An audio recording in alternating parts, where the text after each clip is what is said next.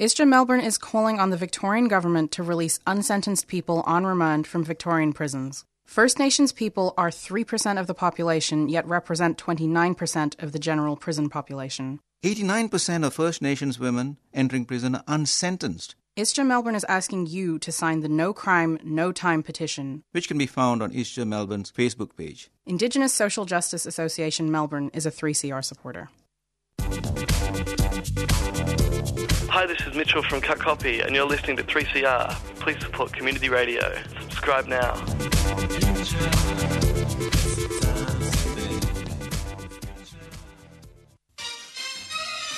Asia Pacific Currents. News and labour issues from the Asia Pacific region. We strongly condemn the, the police that arrest uh, the protesters.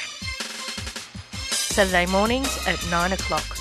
On Community Radio 3CR. Workers of the world should unite to fight this greedy capitalists. Brought to you by Australia Asia Worker Links. Good morning and welcome to Asia Pacific Currents. You're listening to Community Radio 3CR. I'm Giselle Hanna And I'm Jodie Peskett. and we'll be taking you through to 9.30 this morning. Thanks to Annie for another informative, very insightful program this morning. Uh, I can't tell you what song she went out with because I didn't write it down and I clicked on to the next thing. So apologies to the artist, apologies to Annie. Um, but of course, Asia Pacific Currents is brought to you by Australia Asia Worker Links. You can find us on the web, all the w's.aawl.org.au or on Facebook and Twitter. So look us up on those social media platforms. In the second part of the show today, we're going to be speaking with Wolsan Lim. Wolsan is the, uh, well, she originally works for the um, KPTU, which is the Public Service and Transport Workers Union in Korea, um, but she's currently doing some work at the ITF, the International Transport Federation. But we're talking to her about that wildly successful truckers' strike in South Korea which uh, culminated in a deal on the 14th of June. So we're going to be talking to her about that, but also what's next in that struggle because whilst they had a victory, there is obviously the next attack and the next struggle. Uh, barking right at their heels.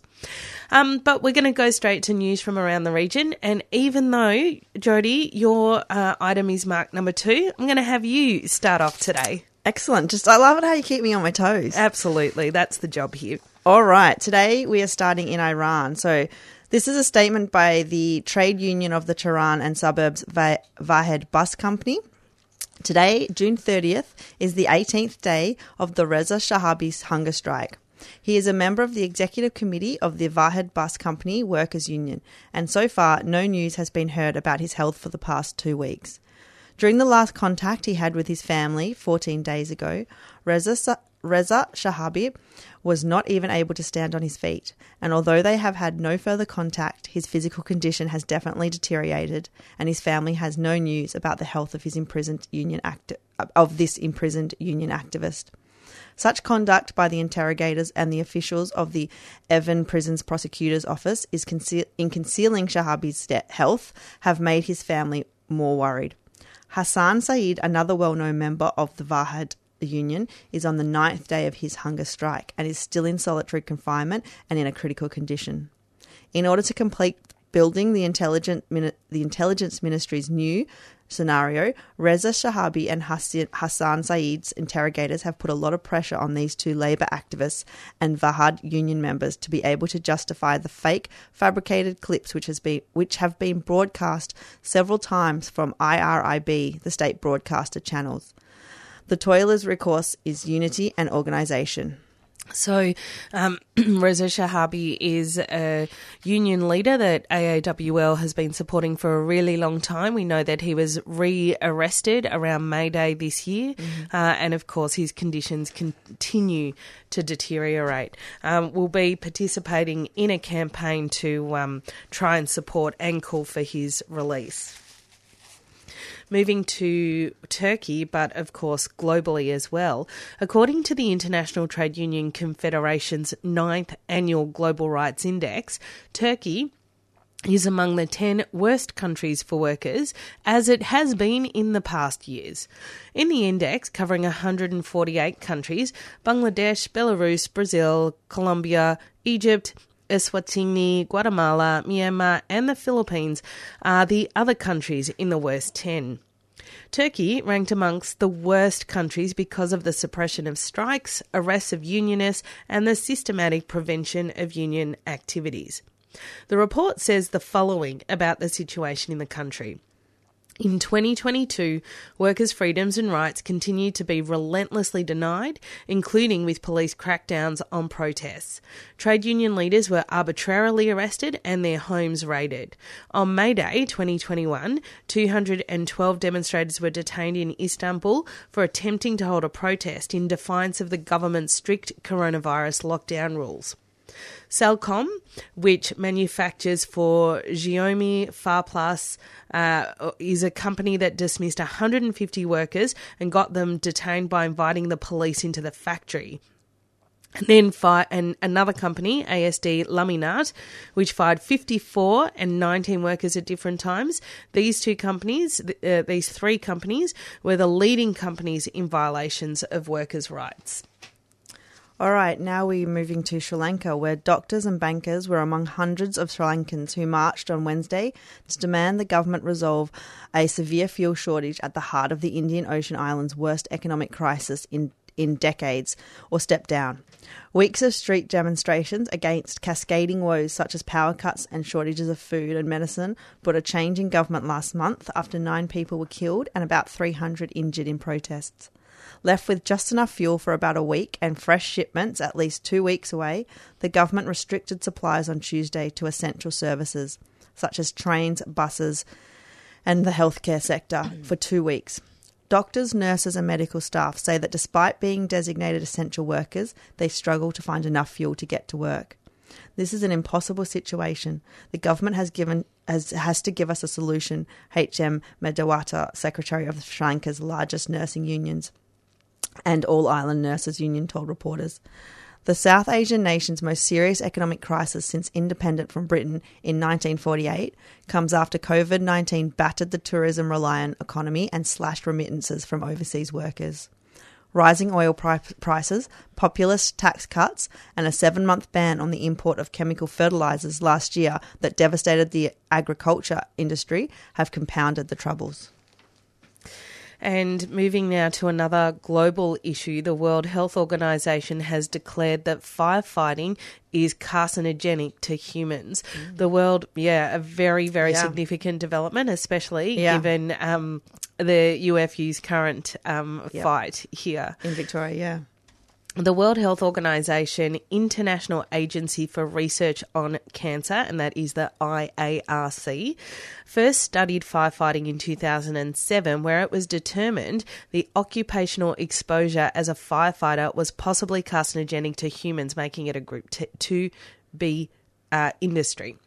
This month, um, the IARC undertook a second monograph, which is just a study, which resulted in the determination to upgrade the occupational the occupation of firefighting to carcinogenic to humans, making it a Group One A industry. The IARC's monographs identify environmental factors that are carcinogenic hazards to humans. These include chemicals, complex mixtures, occupational exposure, physical agents, biological agents, and lifestyle factors. National health agencies can use this information as scientific support for their actions to prevent exposure to potential carcinogens. A total of 52 cohort and risk studies, 12 case reports, and seven meta analyses were part of the 2022 consideration. In other words, it's not just a nothing report. The Group 1A classification puts the occupation of firefighting in the same toxic category as arsenic, benzene, and formaldehyde. So, excellent in that development, and hopefully, um, the United Firefighters Union can use that information to advance their um, demands ar- around um, health and safety in that industry. Yeah, and it's a significant step forward in terms of occupational diseases in terms of OHS, which is a very new area. Very good. It is nine minutes past nine o'clock here on Community Radio 3CR. We're going to go to some community announcements and then our feature story for the morning. Mantengamos la fuerza en la comunidad. Keep community strong. El time ya llegó. Time to donate. 3CR Radiothon 2022. El time ya llegó. Time to donate. 3CR Radiothon 2022. Radiothon needs you now. Go to 3cr.org.au. Radiothon needs you now. Go to 3cr.org.au.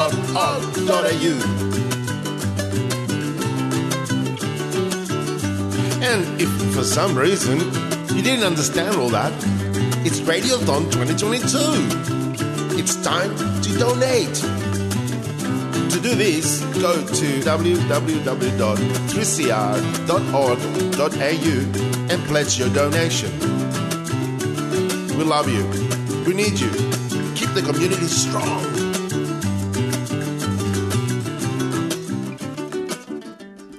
We do love you and we do need you. And yes, though the two weeks of on air Radiothon plugging are over, uh, Radiothon is not over and you can still donate. We are only, um, about $30,000 short of our target. We're so, so nearly there. So if you've got any loose, um, not loose, any spare money, um, lying around, please give us a ring, 94198377 during business hours or go to the website, or the w's.3cr.org.au and pledge, um, and donate to 3CR's Radiothon.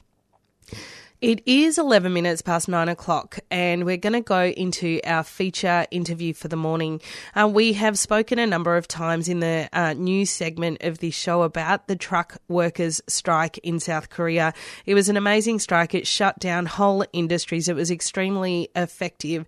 Um, and we, I had an opportunity to speak with our um, comrade who's been on the show many, many times before, one's uh, Wolsan Lim, and she starts here by introducing herself. Hi, my name is Wolsan Lim, and I am from the Korean Public Service and Transport Workers Union, but currently on secondment with the International Transport Workers Federation, uh, where I have the title of Vice Chair of the Road Transport Section. Excellent. Well, firstly, congratulations on the secondment. Obviously, you're no stranger to Asia Pacific currents. But of course, the reason I've invited you on the show today is to talk about the um, the the truck workers strike that we've been watching.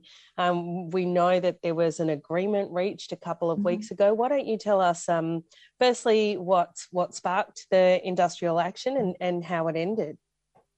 Yeah, um, you're exactly right. The strike uh, did go on from June 6th to June 14th. And um, just to give a little background, there are two two main pieces of background. The first is rising fuel prices, which is a, is a global issue, right?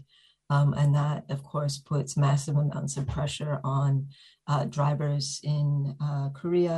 Korean uh, road transport market is almost is over ninety percent owner drivers, um, so even more so than the Australian market. But you'll be familiar with the issues of owner drivers uh, in Australia as well, where these drivers, you know, the, all of the costs for fuel and vehicle repairs in their vehicles and and um, you know every other associated cost they have to shoulder themselves. So of course, rising fuel costs is a, is a huge issue when there's no safety net. So that's the first background. The second background is also an issue that should be uh, quite familiar to at least some Australian listeners, which is um, the issue of safe rates. So um, there was also there has been a, a long-term campaign for safe rates in Australia, uh, and a national system introduced in 2012, abolished 2016, hopefully introduced again with very soon with the new Labour government. Um, but in Korea, we we want a similar system. It was uh, passed in the National Assembly 2018. Safe rates, which are the the basic rates that truck drivers get, which are calculated so they can cover their costs, make a decent living, and drive safely. Uh, the rates went into effect in, in 2020, but it's a it's a limited system, and the current government is looks like it's not going to. It, it has been acting as if uh, it's not in supporting the passage of new le- legislation to extend the system. And so the main the main demand in this strike was uh, to make the system permanent and expand it to more sectors. Currently, it only applies uh, with enforceable rates to two sectors container transport and bulk cement, which is about 6% of the market. And so, when because um, we're regarding the this as a victory, um, what were the rates that were won during the strike? Yeah, no, it's so the, the strike was not around a pay raise. Uh, it is about a legal system. Um, the legal system guarantees certain rates per, it's a trip based rate, but it's calculated to cover all costs and all working time with certain, uh, you know, uh, extra fees added on if you wait longer or um, if you uh, if you uh, you know carry dangerous goods or, or working on difficult roads or something like this. So uh, it but the the demand was not for an increase in rates. The demand was the system that sets these rates, which is again uh, similar to the road transport. Uh, sorry, the road safety remuneration tribunal uh, set similar rates or was was a given the authority to set similar rates in Australia. you have a similar system, system, excuse me, in New South Wales. Um, so it's the system that allows for the setting of rates that uh, is in peril because it, it, it, has a time limit on it. And so the demand was for the extension of the system and expanding it to other sectors, not, not a rate in, increase. Of course, for the drivers who aren't covered by it, we were we were demanding, you know, uh, some increases to match the increase in the cost of living and the increase in um, in uh, uh, fuel prices, but that that uh, that was kind of a secondary issue to the making the system permanent and expansion to more sectors. Thanks for clarifying that um, mm-hmm. that detail. I I mean, I watched a lot of um, the strike unfold, and one of the parts that I was particularly impressed with, mostly because I, I know about POSCO, I know about previous disputes in POSCO, but the effect of this truckers' strike resulted in a number of um, industry shutdowns. Can you yeah. talk a little bit about that?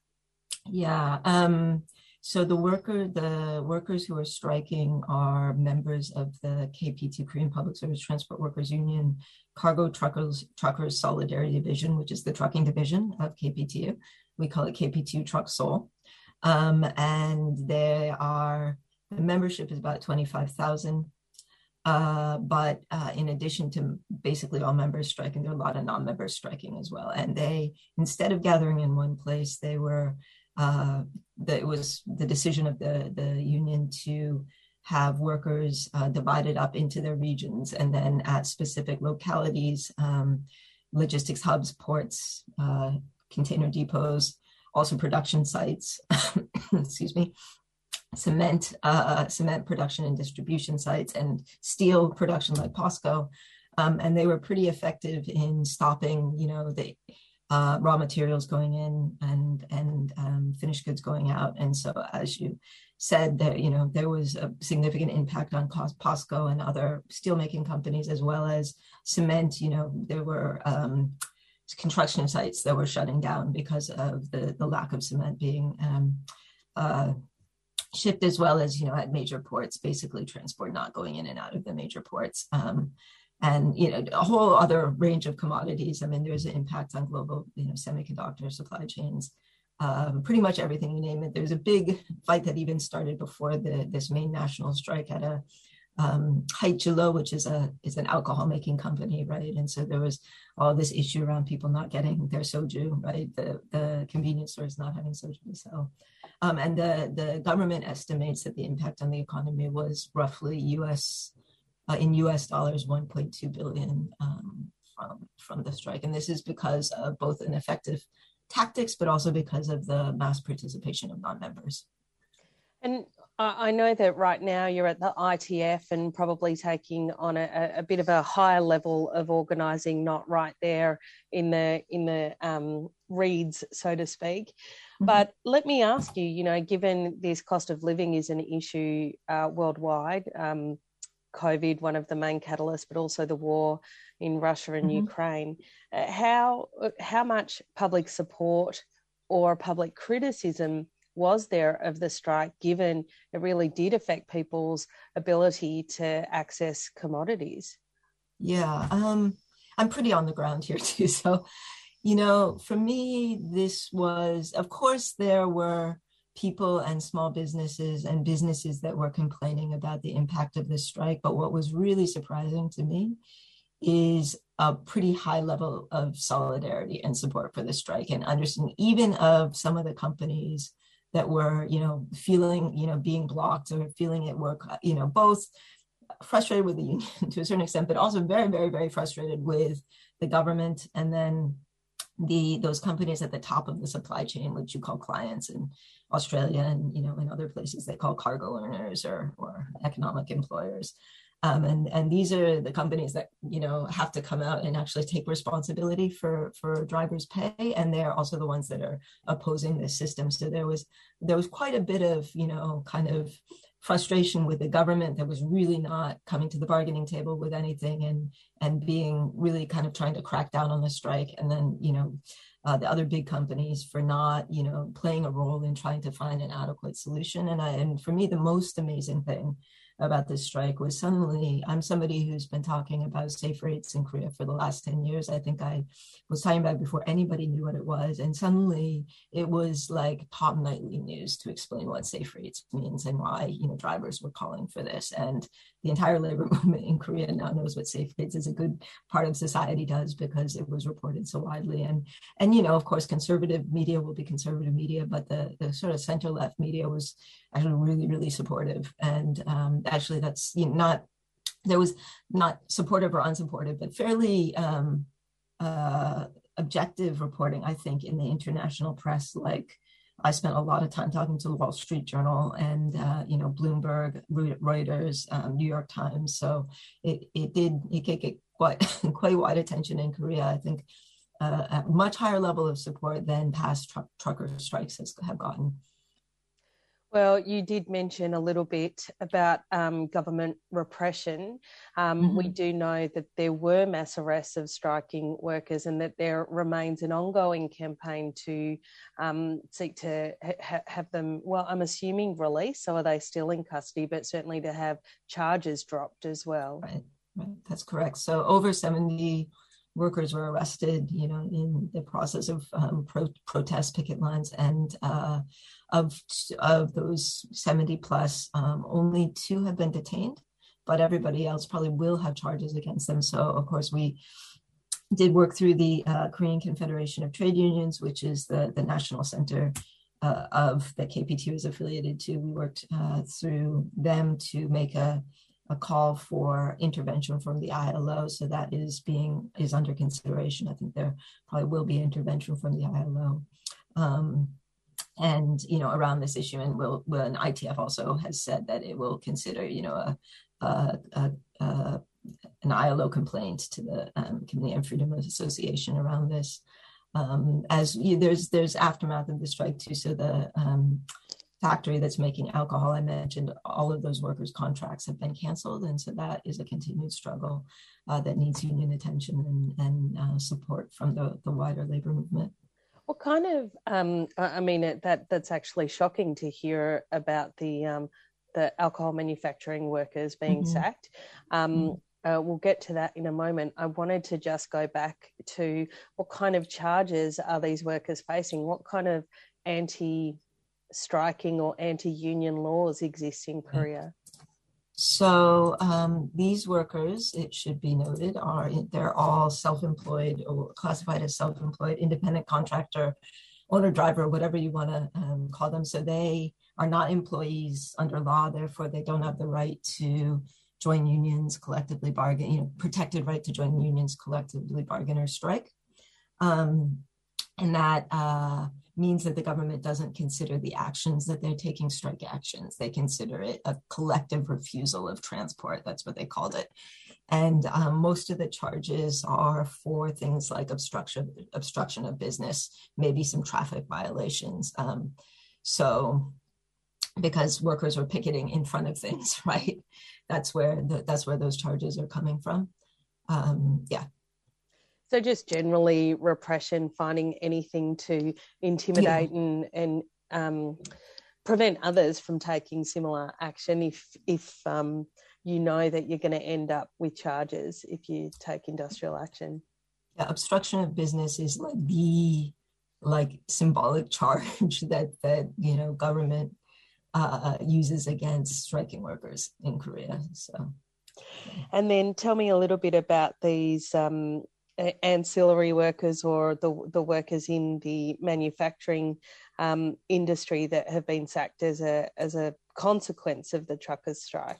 Yeah, actually, that strike had begun, and that was um, in addition to, of course, their participation in the national strike and calling for uh, the making the safe rate system permanent and expanding it to all freight and vehicle types. They had actually begun striking um, because their rates their rates of pay had been so low uh, and um, frozen for for many years, and so they had they were striking ahead of of the national strike, and that kind of blended into the national strike. And then um, at the end, after the the national strike was over, they suddenly got um, you know notified by their uh, the transport companies that they contract with.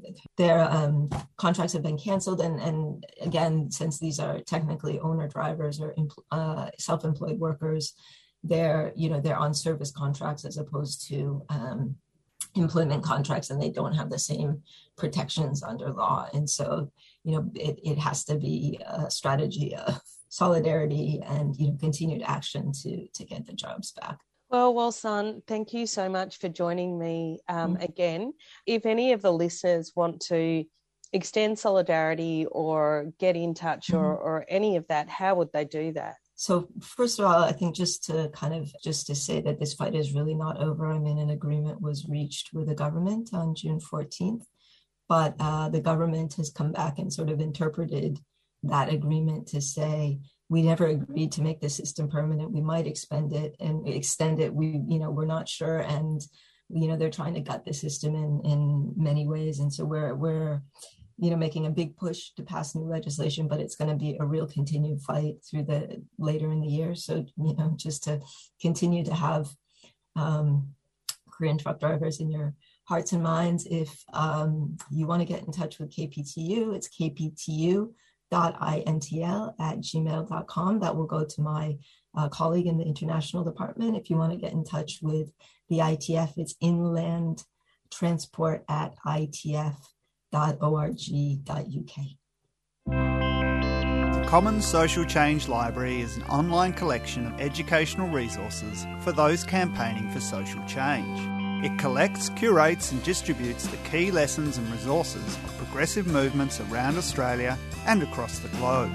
The library includes over 500 resources covering campaign strategy, community organising, activist history, digital campaigning, diversity and inclusion, and much, much more.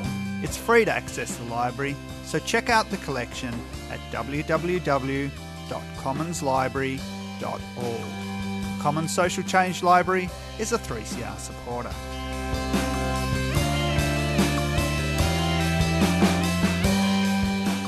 You're listening to Asia Pacific Currents with Jody and Giselle, and that interview was with Wolsan Lim about the South Korean truck workers' strike, which ended in uh, the deal that they wanted. And of course, uh, Wolsan spoke about what came, what's coming next. So, you know, trying to stop the government reneging on that deal and um, generalising that um, that change in in the scheme uh, across other industries, so that um, workers get paid fairly.